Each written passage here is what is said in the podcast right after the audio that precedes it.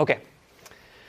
God in heaven, thank you for this privilege to study together, uh, to kind of set up our class next week on the topic of the three angels' messages and what the world is so desperately needing right now. I pray that you would bless us as we reflect upon our history and the history of the nation of Israel and what lessons we can learn from it. And we ask this now in Jesus' name. Amen. All right, so what I'm going to be sharing with you is based upon uh, some books that one of our students from last year, their dad, talked me into buying uh, at GYC Northwest. One of them is called 40 Years in the Wilderness in Type and Anti-Type by Taylor Bunch, and the other is called The Exodus and the Advent Movement in Type and Anti-Type. This, the Exodus and the, and the Advent Movement is basically an extended version of this smaller thing here, and uh, of the 40 days, 40 years in the wilderness. And Taylor Bunch is kind of making a connection between the real issues uh, and the parallels between the Advent movement and the Exodus and how that's relevant to us today. And it was super good. Um, I got asked to speak at this event I was telling you guys about in the wilderness last week, uh, south of Joshua Tree out in the desert. And the topic I was assigned to preach on was on like Numbers 13 and 14. I was like, Anil's already preached on this twice. And by the time I'm going to preach Sunday morning, like, I don't know if this is really, and I started reading this book. I was like, hey, Wade, can I do this instead? And I told him what it was, and he gave me the, uh, the, all, the all good. And so, um, Ah, yeah, yeah. I hope that you guys will be really blessed by this. So, I want to kind of build a connection based upon what Bunch is mentioning in his books. This has largely borrowed these themes or these principles, uh, but we need to hear them even today. Basically, the Taylor Bunch was born in 1885, I believe. So he would have been a three year old when Minneapolis happened, uh, the 1888 General Conference in Minneapolis. But um, around 1828 or so, he was doing work on this. Basically, two years after A.G. Daniells wrote his book, Christ Our Righteousness, which was uh, published by uh, basically A.G. Daniells was commissioned to write. Uh, in 1924, nine years after the death of Ellen White, the Ministerial Associ- Association Advisory Council voted to have A.G. Daniells, former General Conference president, by the way, probably the best General Conference president we ever had, um, arrange a compilation of Ellen White's writings on the subject of justification by faith. And as he began his exhaustive research, he was amazed and awed with the solemn obligation resting upon him. This is from the foreword of the 40 Years in the Wilderness book. And um, this kind of gave him the settled conviction that this was something that has to be brought before the people of God and that something horrible happened in Minneapolis. Uh, in our response to the 1888 message, and that we're, we're still reaping the consequences of that. And so Bunch reads Daniel's book and kind of builds on it. Uh, Taylor Bunch was the pastor of the South Lancaster Church, um, which was uh, where we used to have our college there that no longer exists anymore, Atlantic Union College. And then he was also the pastor of the church in um, Takoma Park. So he pastored some of our larger university congregations. And um, he did a, a, week of prayer, both week of prayers, the fall and the spring week of prayers at PUC, and there was a massive revival as a result of it. Massive amount of conversions and revivals that was very similar to what happened in 1889, right after the General Conference session, when Jones did a week of prayer at South Lancaster Academy, and every kid was converted, Ellen White says. Like every single soul was converted as a result of those meetings. And so we're going to give you guys a book club book. It's kind of big, but you can listen through it to get through it by Ron Duffield. I'll tell you about it later. And he has two chapters committed uh, in that book to those 1889 revivals, and it will blow your mind. Like literally, Pentecost was happening in the Seventh day Adventist Church, and the latter rain was falling already in the Advent Church. And the loud cry was being given forth. Miracle healings were happening, revivals, world missions was going up, education was thriving, the medical missionary work was thriving, and it was all synergizing around the preaching of this message. And so, um, yeah, so we're going to kind of walk through some parallels of this because I think it's super important. So we're told in the writings of the Spirit of Prophecy that there are definite connections with the nation of Israel and the Advent movement. So we're going to look through some of those today here in just a moment. Um, and we'll uh, be leaning on these two resources from Bunch where a lot of this content came from, okay? And it, there's, there's going to be a list on this. I'll give it to you. I'm going to give you these notes, and, and the name of these books is in there, if that's what you're asking for. Yeah. 40 Years in the Wilderness in Type and Anti Type, and the Exodus and Advent Movement in Type and Anti Type. This bigger book is basically the content he was sharing in those week of prayers at PUC that led to this massive revival. Um, a good chunk of it was. So, this is what Ellen White says. All three of these quotes are from the fifth volume of the Testimonies. Again, I'll give you my manuscript so you can have it. It's not really a very good looking manuscript, but the content's good. But uh, fifth volume of the Testimonies, page 75, Ellen White says this I have been shown that the spirit of the world is fast leave, uh, leavening the church. You are following the same path as did ancient Israel. This is the same falling away from your holy calling as God's peculiar people. So she's giving a stern warning that was similar to the issues that happened with the nation of Israel. This is fifth volume of the Testimonies, page 94. The sin of ancient Israel was in disregarding the will of God and following their own way according to the leadings of unsanctified hearts. Modern Israel are fast following in their footsteps, and the displeasure of the Lord is surely resting upon them. Strong stuff. Fifth volume of the Testimonies, page 456. The same disobedience and failure which were seen in the Jewish church have characterized in a greater degree the people who have had this great light from heaven in the last message of warning. Shall we let the history of Israel be repeated in our own experience? Okay, so she's giving solemn charges here. Pick up 1 Corinthians chapter 10. Okay, go to 1 Corinthians chapter 10. This is kind of set the course for us. 1 Corinthians chapter 10. And we'll read verses 1 through 12. The Apostle Paul makes the same connection that she just made. 1 Corinthians chapter 10, beginning in verse 1. Okay? Moreover, brethren, I do not want you to be unaware that all our fathers were under the cloud, all passed through the sea, all were baptized into Moses in the cloud and in the sea. Who's, who's he talking about? Ancient Israel. Ancient Israel. Okay? All ate, verse 3, the same spiritual food, and all drank the same spiritual drink. For they drank from that spiritual rock that followed them, and that rock was Christ. But with most of them, God was not well pleased, for their bodies were scattered in the wilderness. Now, these things became our examples to the intent that we should not lust after evil things as they also lusted. And do not become idolaters as were some of them. As it is written, the people sat down to eat and drink and rose up to play. Nor let us commit sexual immorality as some of them did, and in one day 23,000 fell. Nor let us tempt Christ as some of them also tempted and were destroyed by serpents. Nor complain as some of them also complained and were destroyed by the destroyer. Verse 11. Now all these things happened to them as examples, and they were written for whose admonition? For our admonition, upon whom the ends of the ages have come. And then listen to verse 12. This is the context of a verse you quote all the time, and we skip the context and jump straight to verse 12.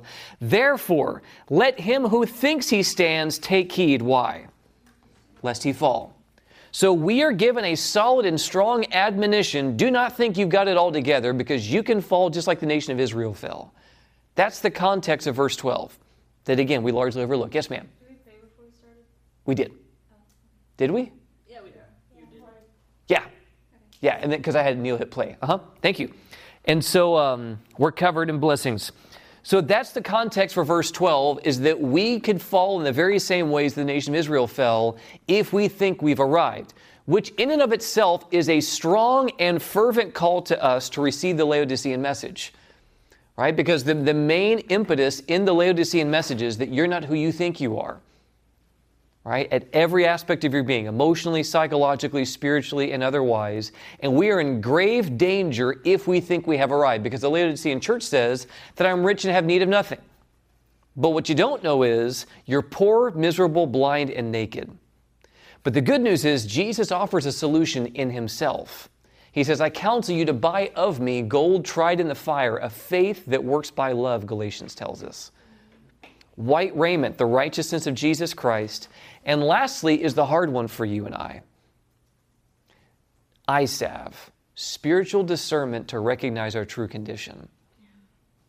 So we're given a strong and solemn warning from the history of the nation of Israel, grumbling against the messengers that were sent, grumbling against the reproofs that God was trying to give them, right? So we're counseled to pay close attention to the narrative that we're talking about right now and uh, there are important lessons for our admonition. Now, let's look at some of the parallels between what happened with the nation of Israel when they came out of the wilderness and what we see in the formation of the Advent movement. Okay? The first one is this the times of arrival were prophesied before they came to pass. Okay, so 400 years before the nation of Israel came out in their exodus, God speaks to Abraham in Genesis chapter 15. And he tells him, Your people will be oppressed, your offspring will be oppressed for four generations or 400 years, and then they're going to plunder their captives as they leave. I will talk about Genesis 15 more than once with you, so I'm not going to break that down a bunch right now. The same thing happens at the end of the 2300 year prophecy that a movement is going to awaken, right, that will go forth and do a work to warn the world before Jesus comes.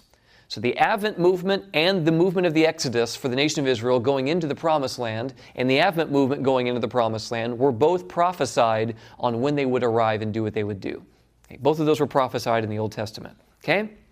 Here's the next one. Ancient Israel was delivered from Egyptian bondage that they might serve God and keep his laws. For the same purpose is modern Israel called out of spiritual Babylon. Now, Bunch makes the interesting connection between Egypt and having a man at its head and being a religious and political power to Babylon at the close of time with the Pope. Okay? So Bunch makes the connection between the two, and I think it's a sound connection. Both of them represent unbelief and religious confusion and works based religion, right? Both of them represent these types of approaches. And so he makes the connection that I think is very valid and solid, okay? So modern Israel was called out of spiritual Babylon, right? And they were called to serve God and keep his laws. We see the same thing in both movements. You're following that so far? Okay? Here's the next one. Both started in a good trajectory in seeing their need of God and finding revival, right? The founders of their movement saw that. Abraham, Isaac, and Jacob saw their need of that. We also see that in the early church and the foundation of the Christian church, right? The very foundation of the, of the founding fathers. But they both eventually experienced a falling away and drifted largely into paganism. So when the early church is founded, you go through the 1260 years in the wilderness. It's an ugly time. The 400 years when Israel was in Egypt were not a pretty time for them religiously. They were losing their identity of what they were believing, how they were worshiping, and so forth because of oppression that they were dealing with. Right? We see that in both movements. And, uh, and they eventually adopted this, the day of uh, sun worship, right? They were worshiping the sun in Egypt and were largely forced to do so and lost track of the Sabbath. And the main day of worship coming through the Dark Ages ended up being worshiping on the day of the sun, right? So there's similar parallel journeys in both of these situations. Both were prophesied to go through a very dark experience of persecution, and it would be the worst before the deliverance. Again, we saw that in Genesis chapter 15, and we see it in Daniel 8 and Revelation 12 regarding the 1260 days. And both didn't really begin to receive freedom until about 30 years after their prophecy of their oppression ending, which is also very fascinating. Because the nation of Israel was actually in Egypt for 430 years. Okay, it took another 30 years for them to get out of there.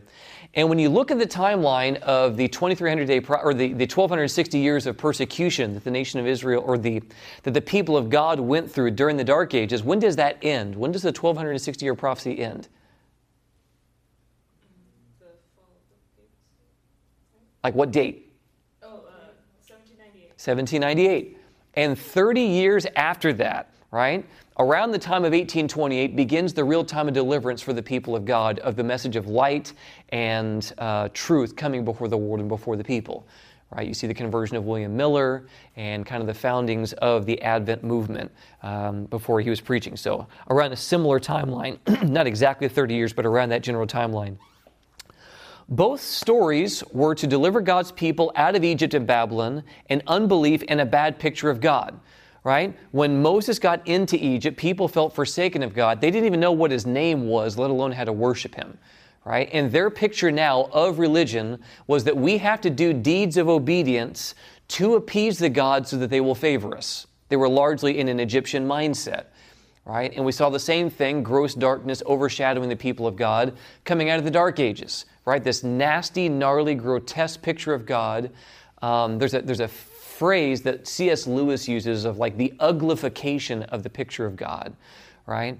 And um, so it was to be a reformation to the original faith of the founding fathers was required right? So whenever God called the nation of Israel out of Egypt, he was reminding them and reinstilling within them and rekindling the faith of their founding fathers, Abraham, Isaac, and Jacob, which is one of the reasons why he referred to himself as the God of Abraham, Isaac, and Jacob, right? Reminding them these are your genes. These are your, this is the trajectory of your history.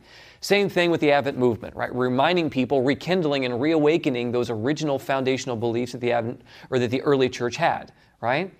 Because you know a lot of things have been lost sight of during that season. Both movements experience delay of the promise out of God's mercy to seek and to reach the lost. Okay, there's there's a form of delay that takes place um, as they're striving towards Canaan land, and it's because God doesn't want people to be lost. And so, if the nation isn't believing the message that God has given them, He's going to have to wait until they do to do the work they're called to do, right? Because the world needs that message. So, listen to this. This is from Taylor Bunch. He says, The probation of the world cannot close so that the saints can inherit the earth and occupy the territory of modern nations until they have filled up the cup of their iniquity. This is one reason for the delay in the fulfillment of God's promises to the Advent people. Remember in Genesis 15, God says the iniquity of the Amorites is not yet full. They have not crossed a place in which they could not be saved, and he's giving them time to respond. This is part of the reason for the tarrying time now. Peter says this in one of his epistles that the, God, that the Lord is not slack concerning his promise, as some count slackness, but is long suffering towards us, not willing that any should perish, but that all should come to repentance. He picks up on that same thing. Is it 2 Peter 3 9? Yeah, it's that same premise, right, that he picks up on that. And so Bunch makes this connection. They cannot have possession of the promised land, this earth in its redeemed state, until the inhabitants of the earth have rejected the last call and sinned away their grace. Do You see that? Okay, similar parallel journeys here as well. Both lost sight of the Sabbath in their captivity and oppression, and part of the reformation that God worked for them was to bring them back to keeping Sabbath, to re engage them in true biblical worship. Okay? They weren't keeping Sabbath in Egypt at this stage when Moses and Aaron go into there to call people out. And we'll get into more of that here in just a moment. And the same thing, that had been largely lost sight of, apart from the Waldensians and you know small pockets of people. It had largely been lost sight of during the Dark Ages. Right? Sabbath observance had. Okay. Yeah. Yeah. Mm-hmm. And all right, listen to this one. The statement, let my people go, is used nine times from Exodus 5 to Exodus 10. Nine times God says, Let my people go. These are my people. Let them go. And why is it that He wants them to let them go? What else is in that statement? Do you remember? When Moses goes before Pharaoh, he says, Let my people go so that they can worship me, right? And the very interesting thing is in Revelation chapter 8, the call that God gives in the fourth angel's message, which Ellen White refers to, is the loud cry. She refers to it as a repetition of the third angel's message, is to come out of her, my people. Let my people go, come out of her, my people. And what's the call to do? It's a call to worship. And to worship in the way that God intended and, and ordained from, from eternity past. Do you see that? Okay, so it's a very similar call in both accounts. He's calling people out to worship Him in both accounts. Moses and Aaron were calling the people to observe Sabbath while they were still in Egypt. Did you know that? Go to Exodus chapter 4, 5, sorry. Go to Exodus chapter 5.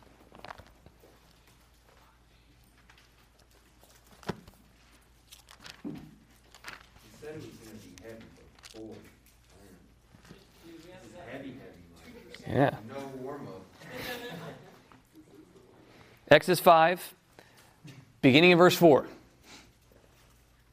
Take a deep breath, just keep it moving.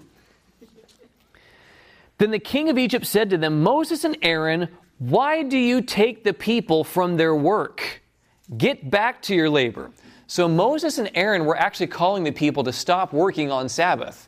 And this infuriated Pharaoh, which leads Pharaoh to enact laws and decrees and oppressive policies to keep them from being able to keep Sabbath. He made Sabbath keeping impossible for them. He took their straw away from them and made them work even harder, right? And so he brought them through this process. And Pharaoh said, Look, the people of the land are many, and you make them rest from their labor. Verse 5. Okay? And so uh, it, it's also trickled throughout verses 5 to 14. That's the main one I want to point out there is verses 4 and 5. Or 5, yeah, 4 and 5. Okay? So Bunch picks up again. He says Moses and Aaron tried to teach the Israelites to observe the Sabbath in Egypt. Resting on the Sabbath made Pharaoh angry, and he issued a decree that made Sabbath keeping impossible in Egypt. The, the other commands of the law of God could be more easily observed. The test came on the Sabbath commandment, and Sabbath keeping brought oppressive legislation and persecution. Israel was called out of Egypt that they may observe the Sabbath and obey God's whole law. To Israel, the Sabbath became the test of obedience and the sign of obedience, and this happened a month before the law was given at Sinai which is an important point, right? That the law wasn't enacted at Sinai. God wanted this all along. It happened again in Exodus chapter 14, whenever God's telling them, How long do you disobey my commandments whenever someone went out to find manna on Sabbath? And there wasn't any manna to be found on Sabbath. Okay? He was giving this information in this process before there even was a Mount Sinai presentation. Okay? Listen to this. When the law was proclaimed from the mountain, the Sabbath was placed in the very center Okay? So when the Ten Commandments were read, in the very center of the Ten Commandments, there are 146 words on each side of the statement, seventh day is the Sabbath, he says. So when you put all the words together and how many words you can count in the Sabbath commandment, there's 146 on one side of seventh day is the Sabbath, and 146 words on the other side of seventh day is the Sabbath. So the very center of the law, word count wise, is seventh day is the Sabbath. And then he makes a very interesting statement. Uh, well, not exactly, but it's in the center, okay? Because chiasms have repeating themes leading up to it, and that's not the case in the Ten Commandments. Okay, just because something's in the middle wouldn't necessarily make it a chiasm. Yeah. But it is a point of emphasis in that sense. So he says this Dr. Adam Clarke said that the law was first spoken from Sinai on the Sabbath. So this is a historian, Dr. Adam Clarke, that's literally saying that when God spoke to the people on Mount Sinai and gave them the Ten Commandments, it was on the Sabbath when he did that which is very interesting. And the law was first spoken from Sinai on the Sabbath, and that Pentecost was a memorial of that event. The law was placed in the center of the ark. The ark was in the center of the Holy of Holies of the sanctuary, which was in the midst of the priestly tribe, which was in the midst of the camp of Israel, and the Lord placed Israel in the center of the world. People who were in Europe and Asia had to go through Israel to get down to Egypt, as we talked about before, and from the continent of Africa up into the round, main part of the world. So he's saying the very thing at the very center, at the very center, at the very center of their economy, of their worship, of their the layout of their, their tribes, of the layout of the sanctuary itself, and in the most holy place, and in the most uh, essential part of the law itself, was a call back to worship God as he intended on the Sabbath. It's a foundational element, the very midst of everything that they believe and do. Okay? Then he makes this point that modern Israel will face a similar test regarding the Sabbath, where it will be made impossible to keep Sabbath without severe consequences. Do we believe that's coming? Absolutely. Are there connections and parallels between the nation of Israel and us? You better believe it. Bunch picks up again. He says religious laws will eventually become so oppressive that the sentence of death will be visited upon the violators. It isn't so difficult to observe the other nine commandments in modern Babylon, but it's impossible to keep the Sabbath and remain where the opposition is so bitter and the persecution so great. As God called the children of Israel out of Egypt that they might keep his Sabbath, so he calls out his people out of Babylon that they may not worship the beast or his image. Okay? And uh, I won't read that part. This is interesting. How many plagues fell upon the nation of Egypt while Moses was doing his thing in the name of Jesus? There were 10 of them. Did you know that the first three of those plagues affected the Israelites and the nation of Egypt?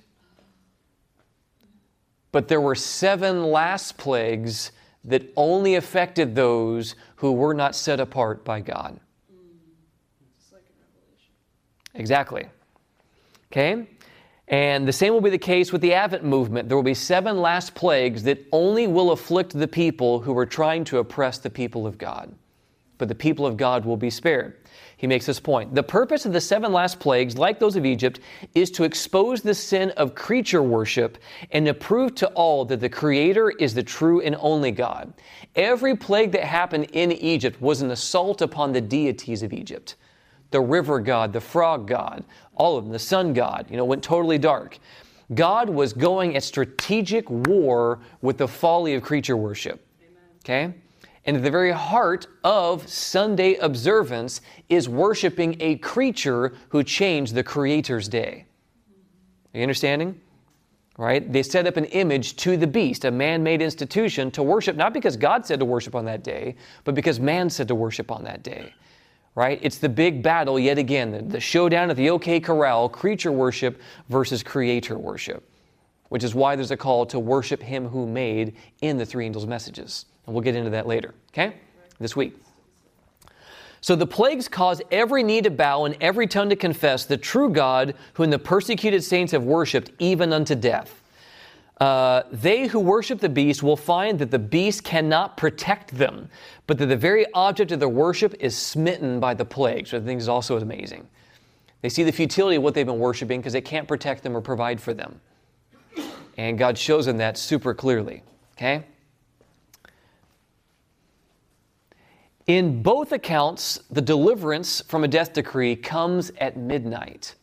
Right? The Passover and the deliverance that comes to God's people is at midnight. And the White says very clearly in the Great Controversy that God's people will be delivered at midnight. We don't know when, um, but it's the same premise. When it's the darkest, right, the deliverance comes.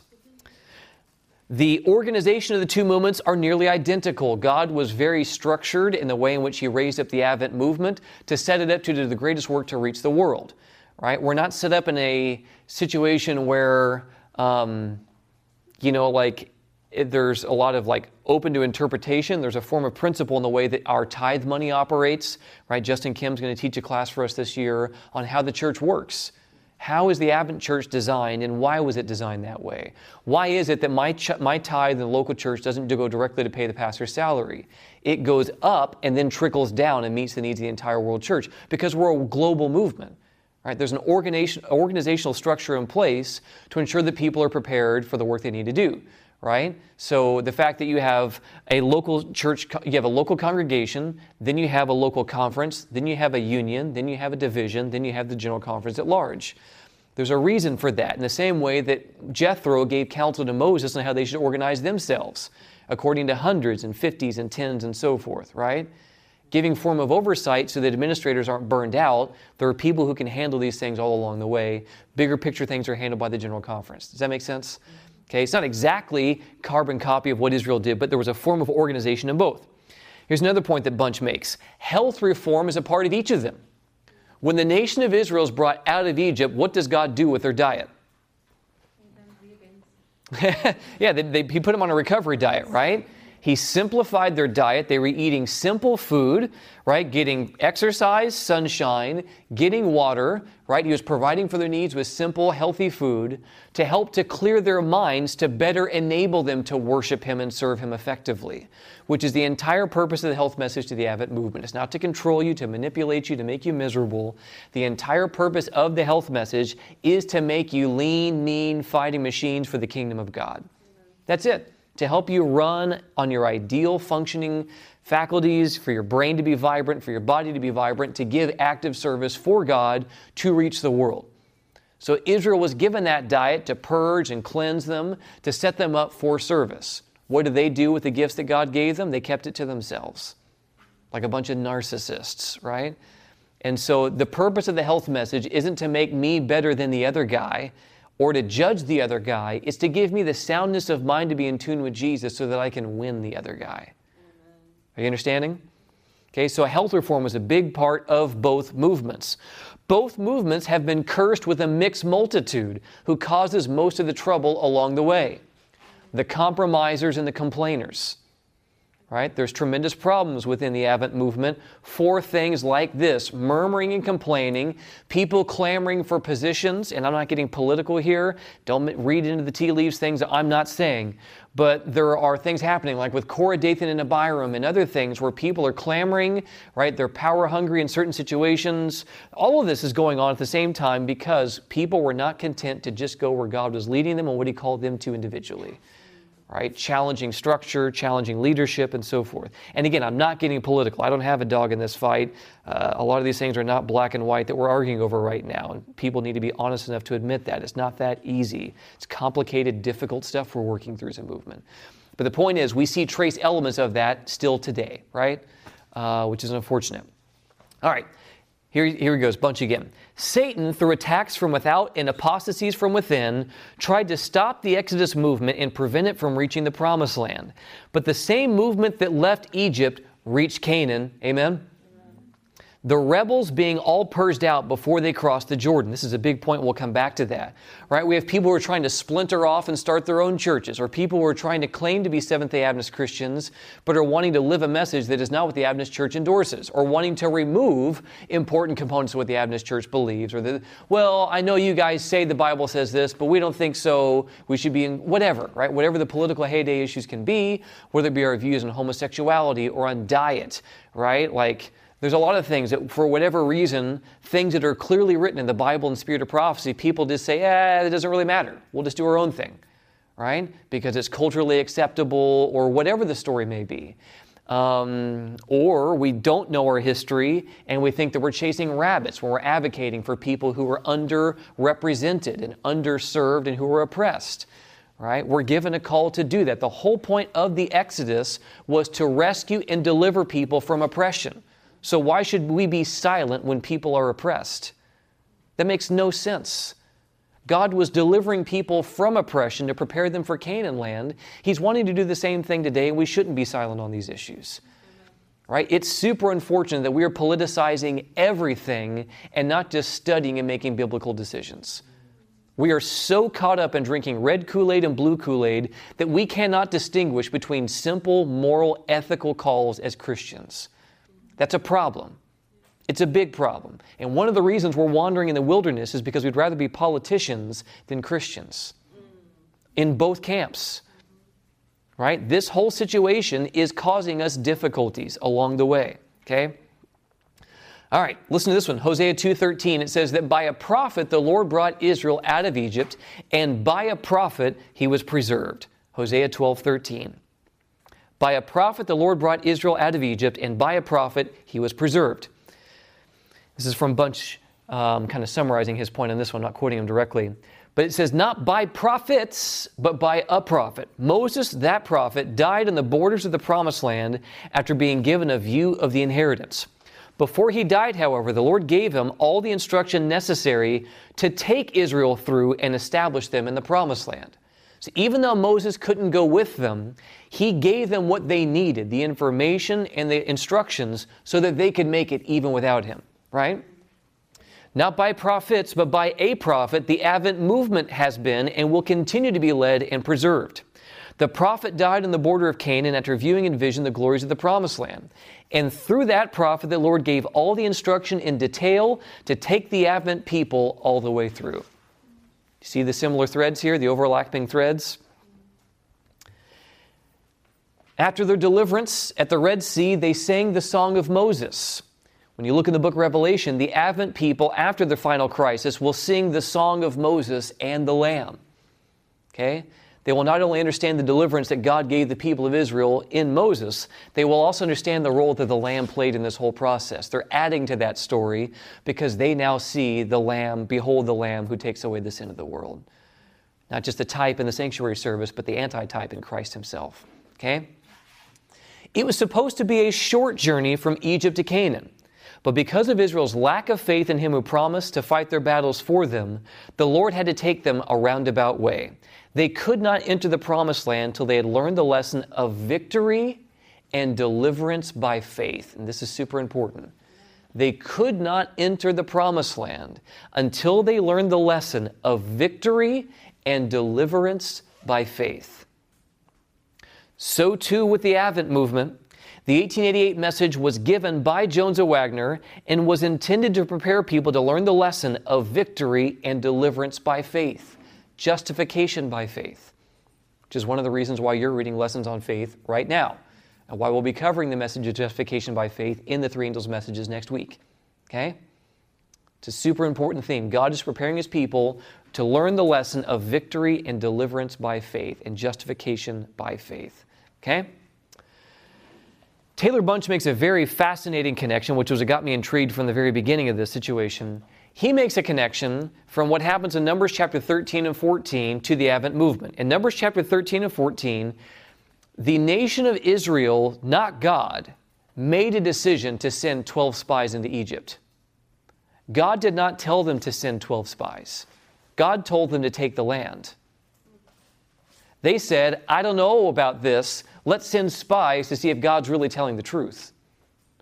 Unbelief is what led them to send spies in the first place. God accommodates, just like He accommodated them with having a king and King Saul. God accommodates. They go out, and what does it look like? What happens as a result of the spies? What comes back to the people? There's a bad report. By how many of the 12? By 10 of them. But there were two people who were bringing good news, a good report to the people. What did the nation, yeah, Joshua and Caleb, right? What did the nation of Israel want to do with Joshua and Caleb according to the narrative of Numbers 13 and 14? Stone them. They wanted them dead. I do not want to hear from you ever again. The point that Bunch makes is that they ignored the prophet and they ignored the people bringing the positive report. They scorned them and harassed them. Taylor Bunch makes the point that the same thing happened with Ellen White, E.J. Waggoner, and A.T. Jones. And Ellen White actually makes that connection that Jones and Waggoner were those two bringing the positive report. Jones and Waggoner were sent to bring good news to the people, and we rejected that message. People will tell you, we initially, you know, kind of hesitated, but we eventually accepted it. You cannot find that in the history books. You will not hear that from Ellen White's mouth. You will not hear that from Jones and Waggoner's mouths. You will not hear that from A.G. Daniells who did the research to see what happened with that whole situation, and you're not going to hear it from Taylor Bunch. There's a reason we are wandering in the wilderness right now. It's because of this. The nation of Israel wandered 40 years in the wilderness unnecessarily because they rejected the good news that was brought to them by Moses, Caleb, and Joshua.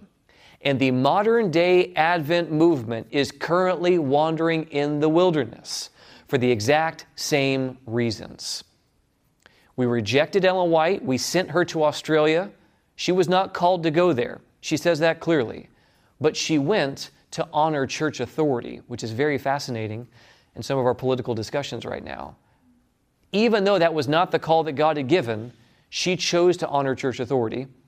She gets sent to Australia. When the first version of Steps to Christ was written by Ellen White, the Seventh day Adventist Church refused to publish it.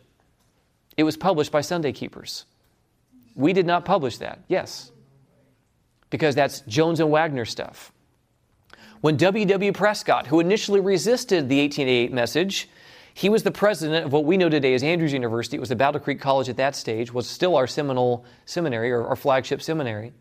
He was fighting the message. And you're going to read this in Ron Duffield's book, Return of the Latter Rain, Volume 1, in your book club. I'll give you that later. But he makes this point, and, and clearly documented history, that there came a point in time uh, whenever W.W. Prescott literally stands up before the entire student body and his own faculty who work for him. He stands up and weeps before the people uncontrollably for multiple minutes. It's really awkward when someone's doing that for that long and he eventually gets out of his mouth that I have been fighting against the Lord in fighting this message. W.W. Prescott falls on the rock and is broken and becomes a champion for the gospel message. Now, he struggled later and even struggled with the spirit of prophecy later, which is so unfortunate that gospel preachers that God raised up in this movement, and there's points in that we'll come back to. But Prescott, what he would begin to do, even while he was the president of the college, was that he would actually start his evangelistic series with what he referred to as a quote unquote series of gospel meetings. Instead of jumping into Daniel 2 and the signs of the times, he would preach the gospel to people for like a week. And then he would go into the Advent message. But the way in which he preached the Advent message was so saturated in the gospel, no one felt like they were being indoctrinated or catechized. They were just falling in love with Jesus while learning precious truths from the scriptures that we cherish as Seventh day Adventists. And so when Ellen White gets kicked out of the country and sent to Australia, and Jones and Waggoner, their ability to influence the church was limited. They were ostracized. They weren't invited to sit in certain pulpits and so forth. This all happened. It's a repetition of the history of Egypt. We did, Ellen White says this, we have nothing to fear for the future except that we forget the way the Lord has led us in our past and in our teachings and in his teachings. We did not, and she was giving warnings about this whole situation, giving warnings, and I'll show you some here in just a moment, leading into the General Conference in 1888.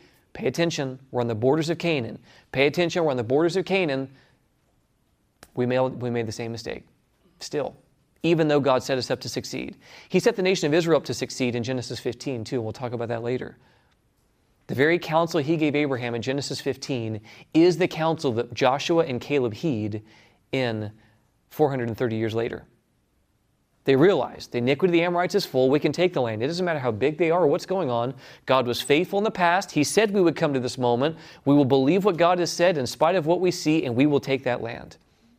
And they weren't even a fight with arms. God would take out their enemies, we're told. They didn't listen, they did their own thing. And they wandered in the wilderness because of it. And we are wandering in the wilderness for the same reasons. And so Ellen White was shipped to Australia. She's there. Camp meetings at that stage were not these esoteric Adventist gatherings where we just eat veggie meat and talk about stuff that we like. It was an evangelistic series. And they were inviting people to the evangelistic series, and people would not come to the meetings because they thought what they would hear from Seventh day Adventists is nothing but Moses and Sinai. Direct quote from the people. All we're going to hear is Moses and Sinai. They're a bunch of legalists that are just going to talk about the law. And at that stage, they were already believing that Seventh day Adventist Christians were anti Trinitarians, and we're not. We are not. But that was a view by people at that stage. So Prescott did something that was amazingly innovative at that stage. Ellen White's assistant was transcribing. She was writing out word for word what. So oh, I'll, I'll backtrack a little bit. Ellen White clamored for the church to send Jones to the camp meeting, and they said no. She asked again, send Jones to the camp meeting. They say no. Then she says, send Prescott. They say no. She says again, please send Prescott to camp meeting. They finally send Prescott. And as he's preaching, Ellen White's assistant is transcribing these things, and they print them. As soon as she has it transcribed, they type it up, they print it, and they're distributing these tracks within a day or two of when he preached it. He was live streaming before that was even a thing. And he was they were giving these tracks to the community, and people were reading the stuff that Prescott was saying, and it got them intrigued. He said, All right, I'm gonna, I'm gonna go and they go to these meetings. And, and if you read the preface to this book I'm going to tell you about, or there's two ways you can get it, but if you read the preface to, it's either called In the Spirit's Power as a printed version, In the Spirit's Power by W. W. Prescott, P R E S C O T T. Write it on the board here.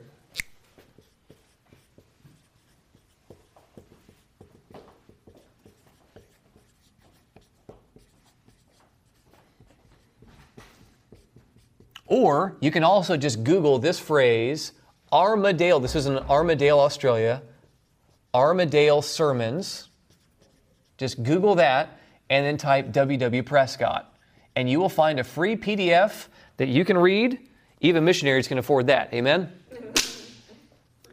And if you read the preface to this book, it's a compilation of comments that Ellen White made about this event. I have never seen her speak so glowingly about a model of evangelism as she does in those comments.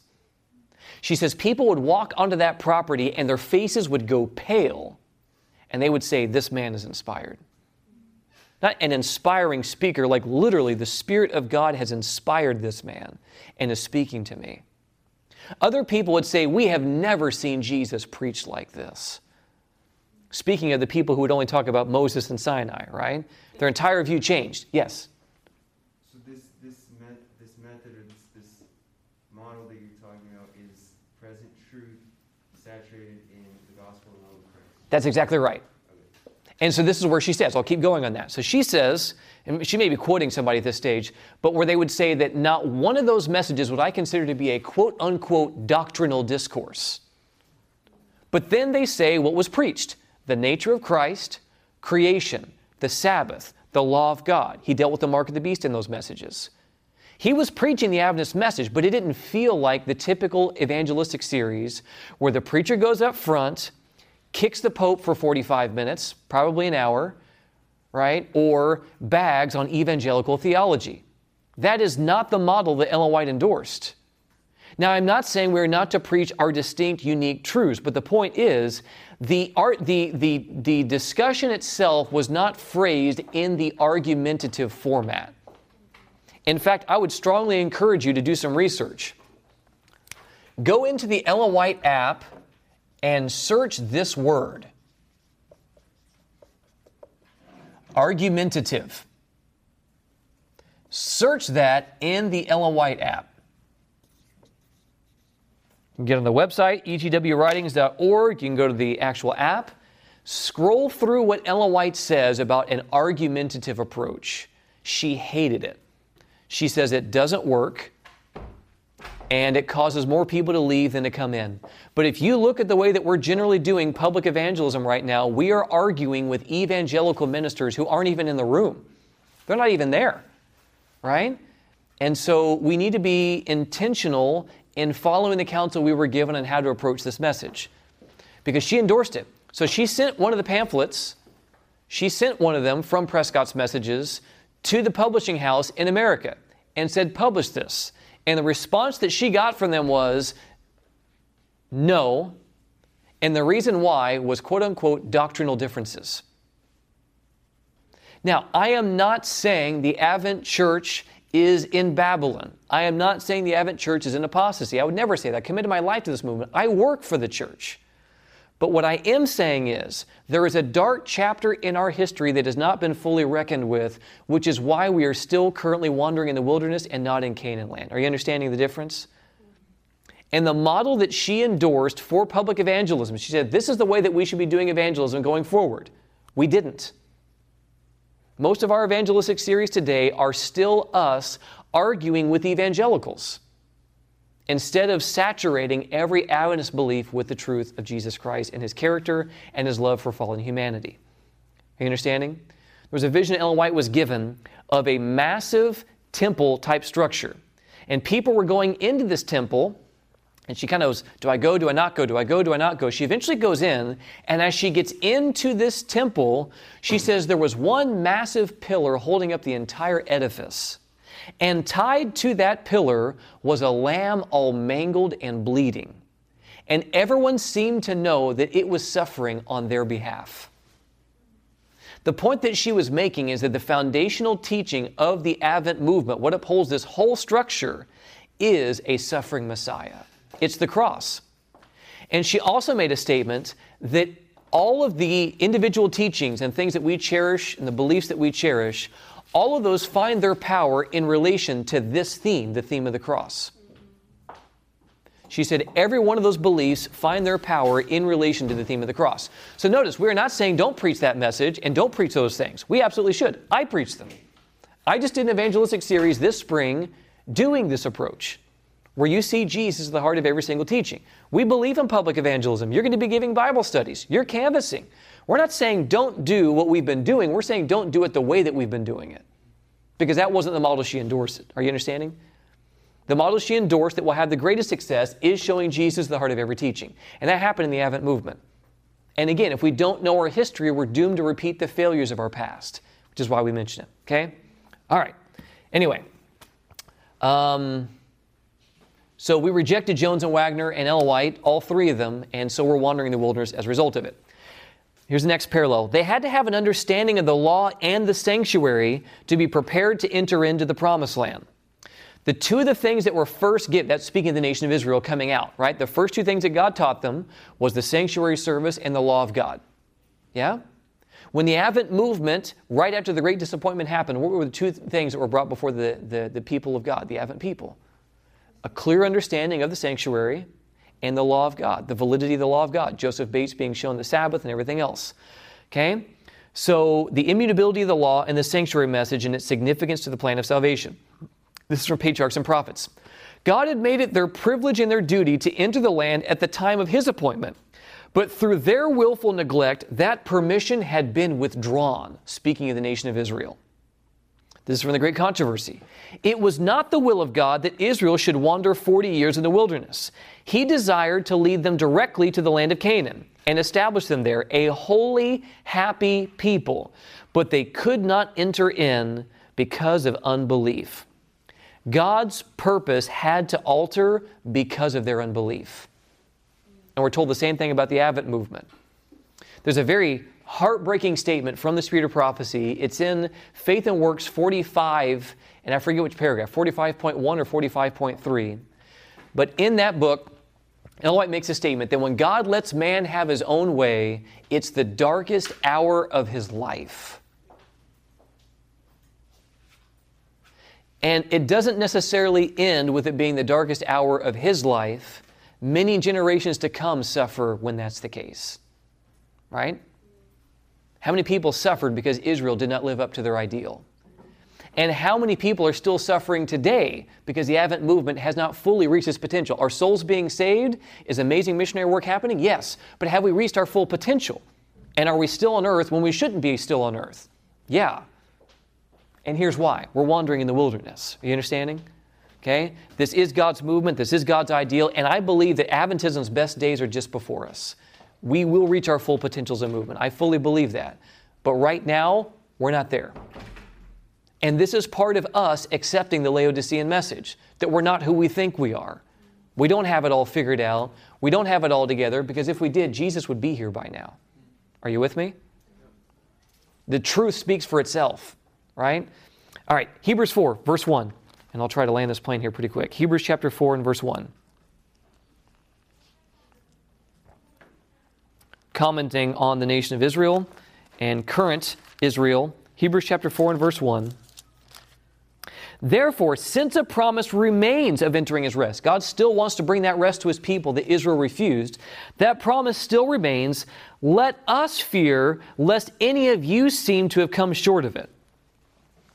That promise still remains. God's desire to bless his people and bring them into Canaan still remains, but you need to be careful that you don't disqualify yourself by rejecting the message that was meant to bring us there. Are you understanding? Okay? This is Bunch again. He says, When Israel turned back from the borders of the promised land into the wilderness because of their lack of faith and unbelief, it was the beginning of a retreat towards Egypt. But they did not go all the way back to Egypt. The next 38 years was spent wandering about the mountains of Seir. They didn't return to Egypt, neither did they make any progress towards Canaan. And this is where the current Advent movement finds itself. We're not in Canaan, but we're not going back to where we used to be, right? The churches that we came out of. We're just kind of stuck in this approach avoidance gradient. They've done this test on mice to figure out kind of what motivates them and what impact fear can have. And they found that when they would, a mouse would be in its little bedroom in this little, you know, playhouse thing they'd have to observe it. They'd put food in a bowl. The mouse would run from its bed over to the bowl and eat the food. But when they put electrical wire in between, Dr. Or, um, I don't think he's doctor, but Lewis Walton talks about this in one of his presentations called The Role of the Law in Salvation. It's super good. We'll probably talk about it at some point this year. But he talks about this approach avoidance gradient that the mouse would go towards the bowl and get zapped, right? Because it wants the food. And now it's stuck because it doesn't want to get zapped, but it also doesn't want to go back to its room because it wants the food. And then they call this the kind of approach avoidance gradient. We can't go forward because we're afraid of getting hurt, but we also don't want to go backwards because we do want what's on the other side. And the Advent movement somehow finds itself in this type of approach avoidance gradient. We're not in Canaan land, but we're also not back where we came from. We're just kind of struggling in the middle, okay? Kind of like lukewarm, not being hot or not being cold. Exactly right. Yeah, th- this is the Laodicean condition. We don't recognize that we're not hot or cold, we're just here. Right? We have an institution, we're doing ministry, we're doing soul winning, and stuff is happening, but we have not reached our full potential. We'd be home by now if that was the case. So we can't project ourselves as being the victorious remnant when we're still wandering in the wilderness. Are you understanding? If we truly were the victorious remnant, we'd be on the sea of glass, not on a broken, defiled earth waiting for our deliverance. Do you understand that? Okay, we still need that divine solution that's found in Jesus, in His righteousness, in a faith that works by love, and in a spiritual discernment to recognize our true condition. That we're not there yet. You understanding?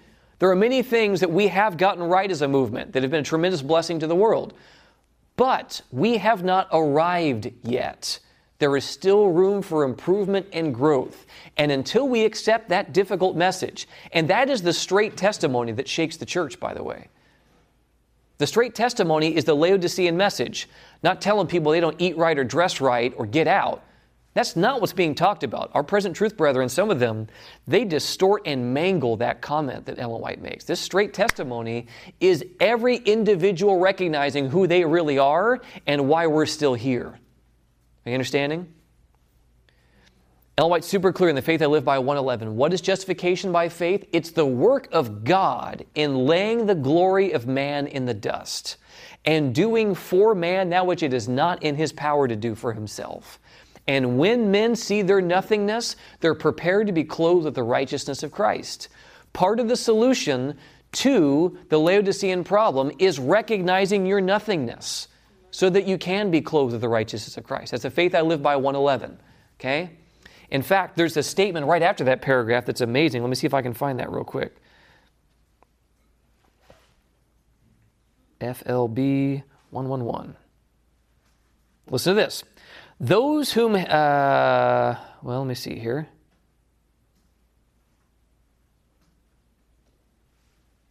Yeah, the righteousness of Christ, as pure as white pearl, has no defect, no stain, no guilt.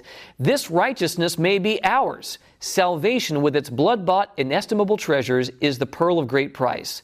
The thought that the righteousness of Christ is imputed to us, credited to us, not because of any merit on our part, but as a free gift from God is a precious thought. The enemy of God and man is not willing that this truth should be clearly presented, for he knows that if the people receive it fully, his power is broken. Did you hear that?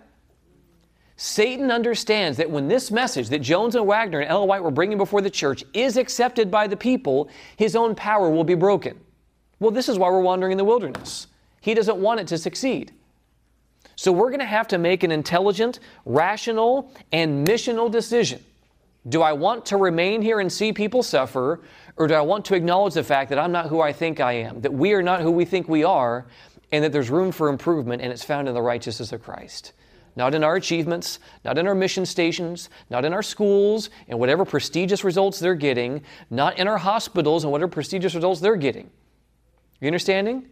It's only going to be found when we fall on the rock and are broken and recognize the deficiency of the righteousness of Christ in each individual's personal experience. Not in our corporate achievements.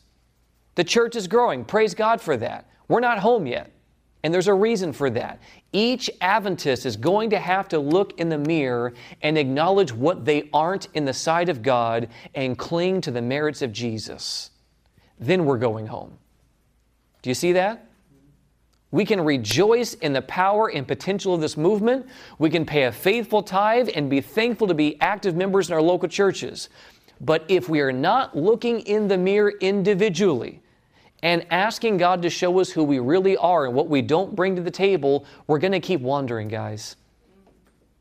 This is an individual call and a corporate call to recognize what we aren't and to find our sufficiency in Christ and His righteousness. Yes? We can be, certainly, yes. Exactly. That we are God's chosen people, we are favored, we're ready. And Jesus came to try to show them, you don't get it, guys. This isn't about you. This isn't about your temple and your structure. I, am the fulfillment of all of this, right? I'm the true Israelite, Jesus is saying. Okay? All right, anyway, going back to this. The next 38 years was spent wandering about the mountains of Seir. They didn't return to Egypt, and neither did they make any progress towards Canaan. They were practically at a standstill. Acts 7:29 tells us that in their hearts they turned back into Egypt. And listen to this. This is Taylor Bunch again. 40 years in the wilderness and type in and I type. He says it seems sad that Caleb and Joshua had to spend all those years in the wilderness because of no fault of their own. But their only hope of reaching the promised land was to remain with the movement and organization. This is where offshoots are dead wrong. Well, the church is, you know, they won't say the church is Babylon, uh, though there are many YouTube channels that are alluding to things like this, and those YouTube channels should be burned to the ground. They are not Seventh day Adventists. They are not preaching present truth. They are flying in the face of God and His precious movement. And they should not be doing what they're doing. They are not on God's side. They are warring with God while claiming to stand for God. And God does not endorse them. He does not endorse them. Websites, YouTube things, all this nonsense, claiming to have all the light that we've got it all figured out and everybody else is wrong. That's not what's going on here. Okay? Leaving the movement is not the solution. You see things you don't like? Leaving doesn't fix the problem, guys. Joshua and Caleb didn't leave. They waited for the movement 40 years and went with the movement into the promised land. Are you with me? This is super important, guys. Super, super important. Okay? Had they attempted to start another movement, Bunch says, by calling out the faithful and taking a shorter course, it would have ended in disaster. For the pillar of cloud by night and the cloud, or the pillar of fire by night and cloud by day, led the original movement back into the wilderness, but it remained with them during their pilgrimage. God did not leave the movement even though they were not where He wanted them to be. God remained with them as they wandered in the wilderness.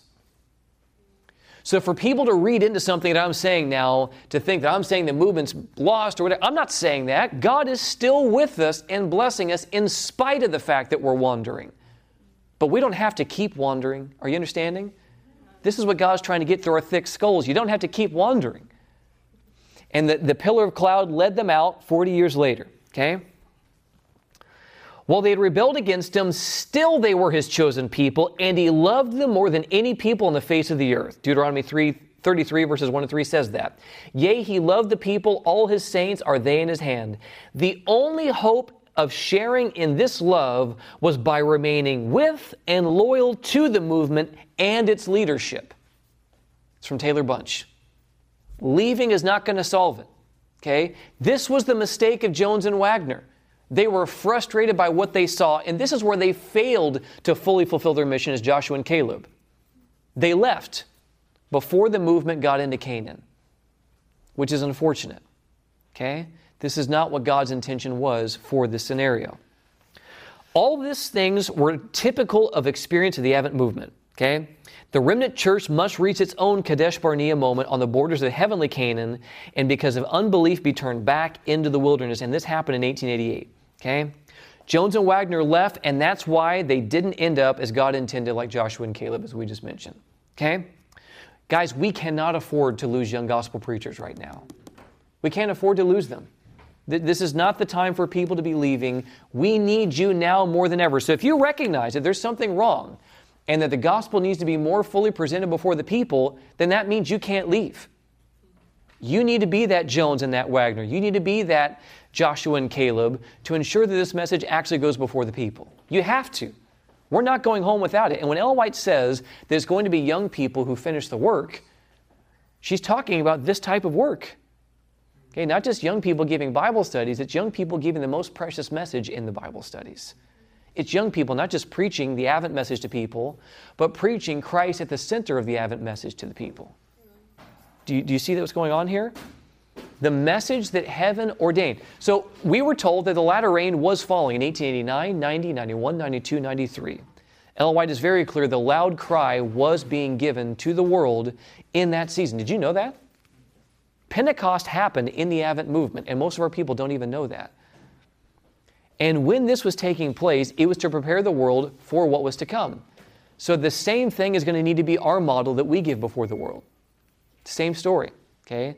The same situation. And it, the Jesuits have come for you. all right. Anyway, Okay, so I want to pick up now. I'm going to read a segment here from uh, his book, and then I'll give you guys some resources, and we're done. Okay? I don't know how long I've been going. I'm sorry for whatever it is, but this is just this is going to set the course for the whole week. Okay? I have no idea what this is. Can are they done though? Okay, they're done. That's fine. All right. So, picking up on page 20, listen, this is, this is Taylor Bunch's connection to everything we've been talking about, okay? This is super important, and I'll show you guys how to get this book on Amazon, okay, if you want it. The Advent movement reached its Kadesh Barnea moment at Minneapolis General Conference in the fall of 1888. For two or three years previous to that notable gathering, the Lord, through the Spirit of prophecy, sent message after message to this people, declaring that they were on the borders of heavenly Canaan and calling for a great spiritual awakening in preparation for the second coming of Christ. This was the antitype of the message to Israel just before they reached Kadesh Barnea that you've dwelt long enough in this mount. Go in and possess the land which the Lord sware unto your fathers. That's mentioned twice. You've dwelt along this mountain long enough, it's time to go in. Okay? That was God's message to the Advent movement in 1888 leading into this. Here's the dates 1879. This is Ellen White. We are now on the very borders of the eternal world. 1881. The end of all things is at hand. 1881. I have been shown that we are standing upon the threshold of the eternal world. 1885. We are standing upon the very verge of the eternal world. 1885. Eternal stre- eternity stretches before us. The curtain is about to be lifted. Now, some people will take these types of statements from Ellen White, who do not believe in the spirit of prophecy or the Seventh day Adventist Church, and say, Ellen White said Jesus was coming and he didn't come. She's a false prophet. No. We rejected the message and are wandering in the wilderness, and Babylonians are now scorning God and his message, not because of the message, but because people didn't respond to the message. You understanding? We gave fuel to the fire of the enemies of this movement by rejecting the message and making these pressing messages sound like it was foolishness. Are you seeing this? When God lets man have his own way, it's the darkest hour of his life. There are consequences to these decisions. Okay? Did you have a question? Well, I'm just saying, like, uh, what you just said about, well, she said this, but then Jesus didn't come, therefore, you know, she was wrong. That's like saying that in the desert, when the Israelites were on the borders of the promised land, because they didn't go in, that, oh, God was wrong. Right. So, like, basically the two parallels, like, one, one um, fills in questions about the other. That's exactly right. Very, very, very simple. And this is why knowing the parallels is important, right? This isn't a stretch, right? There are clear parallels with both situations. There was also a solemn call for a revival and reformation and the appropriation of the righteousness of Christ in preparation for entrance into the heavenly kingdom. A revival of true godliness is the greatest and most urgent of all our needs, Ellen White says. If Satan had his way, there would never be another awakening, great or small, to the end of time. Practically every issue of the review for months before 1888 contained earnest and heart searching calls for a spiritual awakening that would give God's people a vision of their Laodicean condition and of Christ and his righteousness as the only remedy. Was God setting them up to succeed? Volume 5 of the Testimonies was written just before 1888 and is filled with messages warning of the nearness of the end and the needed preparation for the soon coming crisis. During the Minneapolis conference, righteousness by faith and a preparation for the end was the burden of almost every message. The servant of the Lord was present and fully identified herself with the message. Speaking of it later, she said, The Lord in His great mercy sent a most precious message to His people. The message was to bring more prominently before the world the uplifted Savior, preaching Jesus and the cross, the sacrifice for the sins of the whole world. It presented justification through faith in the surety in Jesus. And it invited the people to receive the righteousness of Christ, which is made manifest in obedience to all the commandments of God. Then she says, Many had lost sight of Jesus. Could that still be the case today? They needed to have their eyes directed to his divine person, his merits, his changeless love for the human family. All power is given into his hands that he may dispense rich gifts unto men, imparting the priceless gift of his own righteousness to the helpless human agent. Remember, when men see their nothingness, they're prepared to be clothed with the righteousness of Christ. This is the message that God commanded to be given to the world. It is the third angel's message, which we're talking about this next week, which is to be proclaimed with a loud voice and attended with the outpouring of His Spirit in a large measure. From the above statement, it's evident that the Lord intended to pour out His Spirit in the latter rain and quickly finish the work. This is also evident from the statement in the Review and Herald, November 22, 1892. The time of test is just upon us, for the loud cry of the third angel has already begun in the revelation of the righteousness of Christ, the sin pardoning Redeemer. She makes the connection, and so does Ron Duffield in his book, that the loud, the loud cry in the latter rain, okay, or the latter rain specifically, is not just something that you pray for. The latter rain is heaven's endorsement to propel this message of Christ's righteousness to the world. So you cannot pray for the latter rain when you're not preaching the message of Christ our righteousness because you're fighting against the very thing that will lead to it. The two things that will lead to the outpouring of the latter rain are the preaching of the message of Christ's righteousness and much fervent prayer. So we're only doing one of these two things, and there's a reason why the latter rain isn't falling right now. Are you understanding? But it was falling then because they were preaching it then. So the latter rain is heaven's endorsement to empower and propel a message that needs to go to the world. You follow me? Okay? This is the beginning of the light of the angel whose glory was shall fill the whole earth. She's quoting Revelation 18.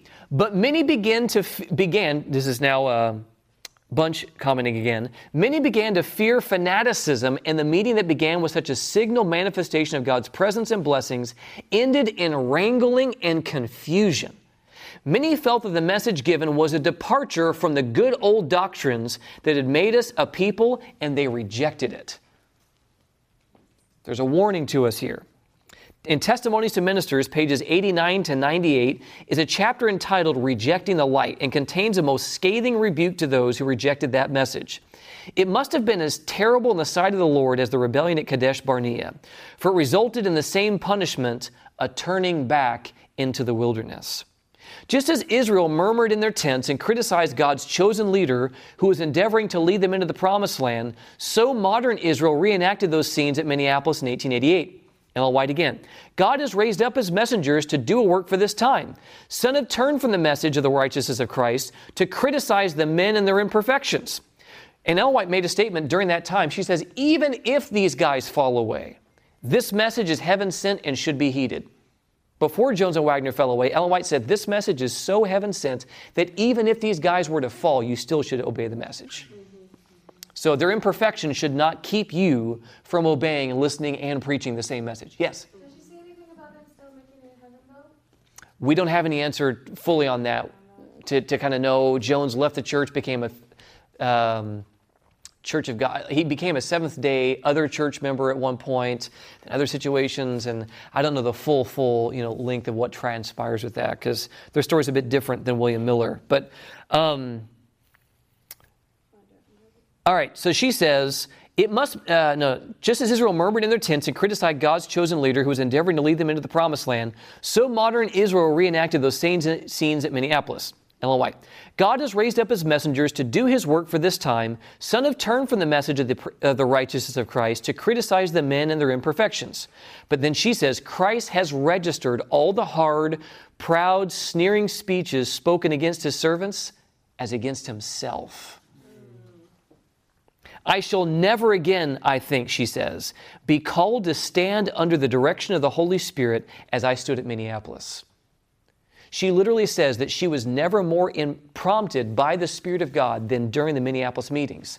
And as you read through Duffield's book, she literally says, I'm going to leave. I can't even be around this, it's so bad. I'm leaving. And God told her, Stand by your post. And she kept clamoring with the people stop fighting this message, stop warring with this message. You need to listen. She says, I was never more filled with the Spirit of God than in those meetings in Minneapolis because of how important it was for us to receive it. The presence of Jesus was with me. All assembled in that meeting had an opportunity to place themselves on the side of truth by receiving the Holy Spirit, which was sent by God in such a rich current of love and mercy. But in the rooms occupied by some of our people were heard ridicule, criticism, jeering, and laughter. The manifestations of the Holy Spirit were attributed to fanaticism. The scenes which took place at that meeting made the God of heaven ashamed to call those who took part in them his brethren. All this the heavenly watcher noticed, and it was written in the book of God's remembrance. She does not play around with this. This was so serious, guys. And then this is back to Bunch. That the Lord fully intended to take modern Israel into heavenly Canaan over 40 years ago is evident from the following statements from the Spirit of prophecy. If these had done their work, the world would now have been warned ere this. Again from Ellen White. Had the purpose of God been carried out by his people in giving to the world the message of mercy, Christ would ere this have come to the earth, and the saints would have received their welcome into the city of God. Another statement from Ellen White. Had the people of God preserved a living connection from the beginning of the Advent movement, they would today be in the heavenly Canaan. We are unnecessarily wandering in the wilderness, says the living prophet. Okay? Because of their unbelief manifested in the rejection of the message sent to prepare them for the heavenly Canaan, the Lord had to alter his purpose and turn the Advent people back into the wilderness of sin till they learned the lesson of faith. That's Bunch. His people have been far behind. Human agencies under the divine planning may recover something of what is lost because the people who had great light did not have corresponding piety, sanctification, and zeal in working out God's specified plans. Man cannot possibly stretch over the gulf that has been made by the workers who have not been following the divine leader. We can't fix that. We may have to remain here in this world, she says, because of insubordination, many more years, as did the children of Israel. But for Christ's sake, his people should not add sin to sin. We're wandering, and there's a reason for it. Don't make it any worse. Repent for what happened and move forward. That's what she says. That's what she's implying. This is her again. The history of ancient Israel is, a, and we're like three paragraphs and we're done with this quote. She says, The history of ancient Israel is a striking illustration of the past experience of the Adventist body. God led the people in the Advent movement even as he led the children of Israel from Egypt. If all who labored unitedly in the work in 1844 had received the third angel's message and proclaimed it in the power of the Holy Spirit, the Lord would have wrought mightily with their efforts a flood of light would have been shed upon the world. Years ago, the inhabitants of the earth would have been warned and the closing work completed, and Christ would have come for the redemption of his people. It was not the will of God that Israel should wander 40 years in the wilderness. He desired to lead them directly into the land of Canaan and establish them there a holy, happy people. But they could not enter in because of unbelief. Because of their backsliding and apostasy, they perished in the desert, and others were raised up to enter the promised land.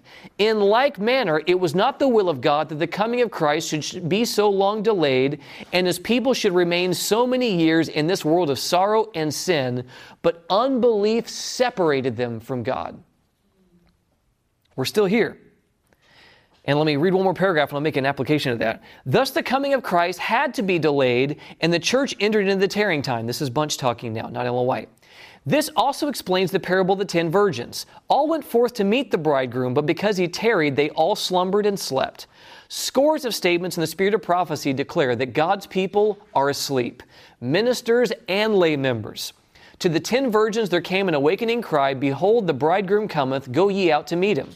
All heard the message but only five, or half of them, made a necessary preparation to enter into the marriage. At the close of the tarrying time, there will be given an awakening message to the Advent people. That's the Laodicean message, I believe. How sad that many will not heed its warning and make the necessary preparation to enter the kingdom and partake of the marriage supper of the Lamb. The preparation necessary is to accept as a gift and put on the robe of Christ's righteousness. That's the answer. That's the call and we're still here because we haven't heeded it. To, guys, we just have to wrap our minds around what happened. Jesus wanted to come in response to giving the church that message, and we're still here.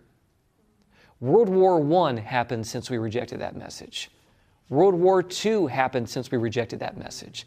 The Vietnam War happened since we rejected that message, right?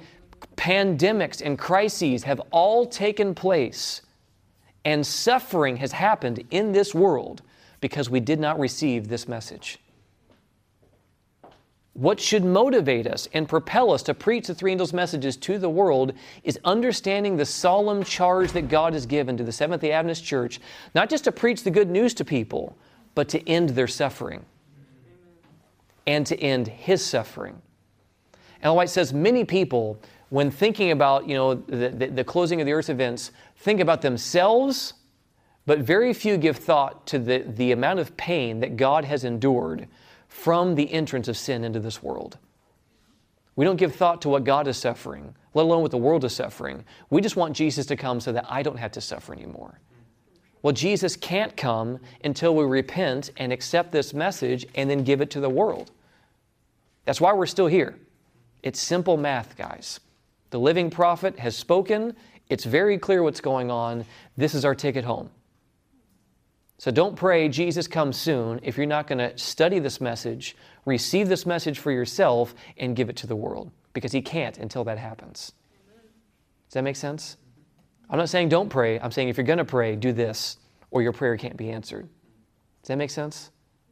Has this made sense? It's a solemn charge. I get it, guys. I'm wrestling with it right now. But the entire purpose of this core program is to help you understand this message at the heart of every teaching. When we go through the Adventist fundamental beliefs, you will see Jesus. When we go through the three angels' messages next week, by God's grace, you will see Jesus. And we will give you the tools to do something about this. Okay? But just take it seriously. Okay? There's a call that we're given, and this really matters. When God lets man have his own way, it's the darkest hour of his life. World War I, World War II, the Vietnam War, Iraq, Afghanistan, all other circumstances, the, the plague of communism, North Korea, China, all of this is going on because of something that is in our power to do something about it. Are you understanding? God, I, I know that you have challenged us this evening, but I pray that these seeds would be deeply lodged in our heart and in our mind, that there's a call that we've been given to know this message. And so I pray that as uh, we give a resource list at the close of this prayer, that you would give us the diligence to search and study and make this our own so that we're ready to share this message with the world, so that we can put an end to your suffering and the world's suffering, and that you can come to take us home. God, forgive us. We repent for rejecting this message, for wandering in the wilderness. And we pray, O oh God, that you would awaken us and deploy us. We ask this in Jesus' name. Amen. This media was brought to you by Audioverse, a website dedicated to spreading God's Word through free sermon audio and much more. If you would like to know more about Audioverse, or if you would like to listen to more sermons, please visit www.audioverse.org.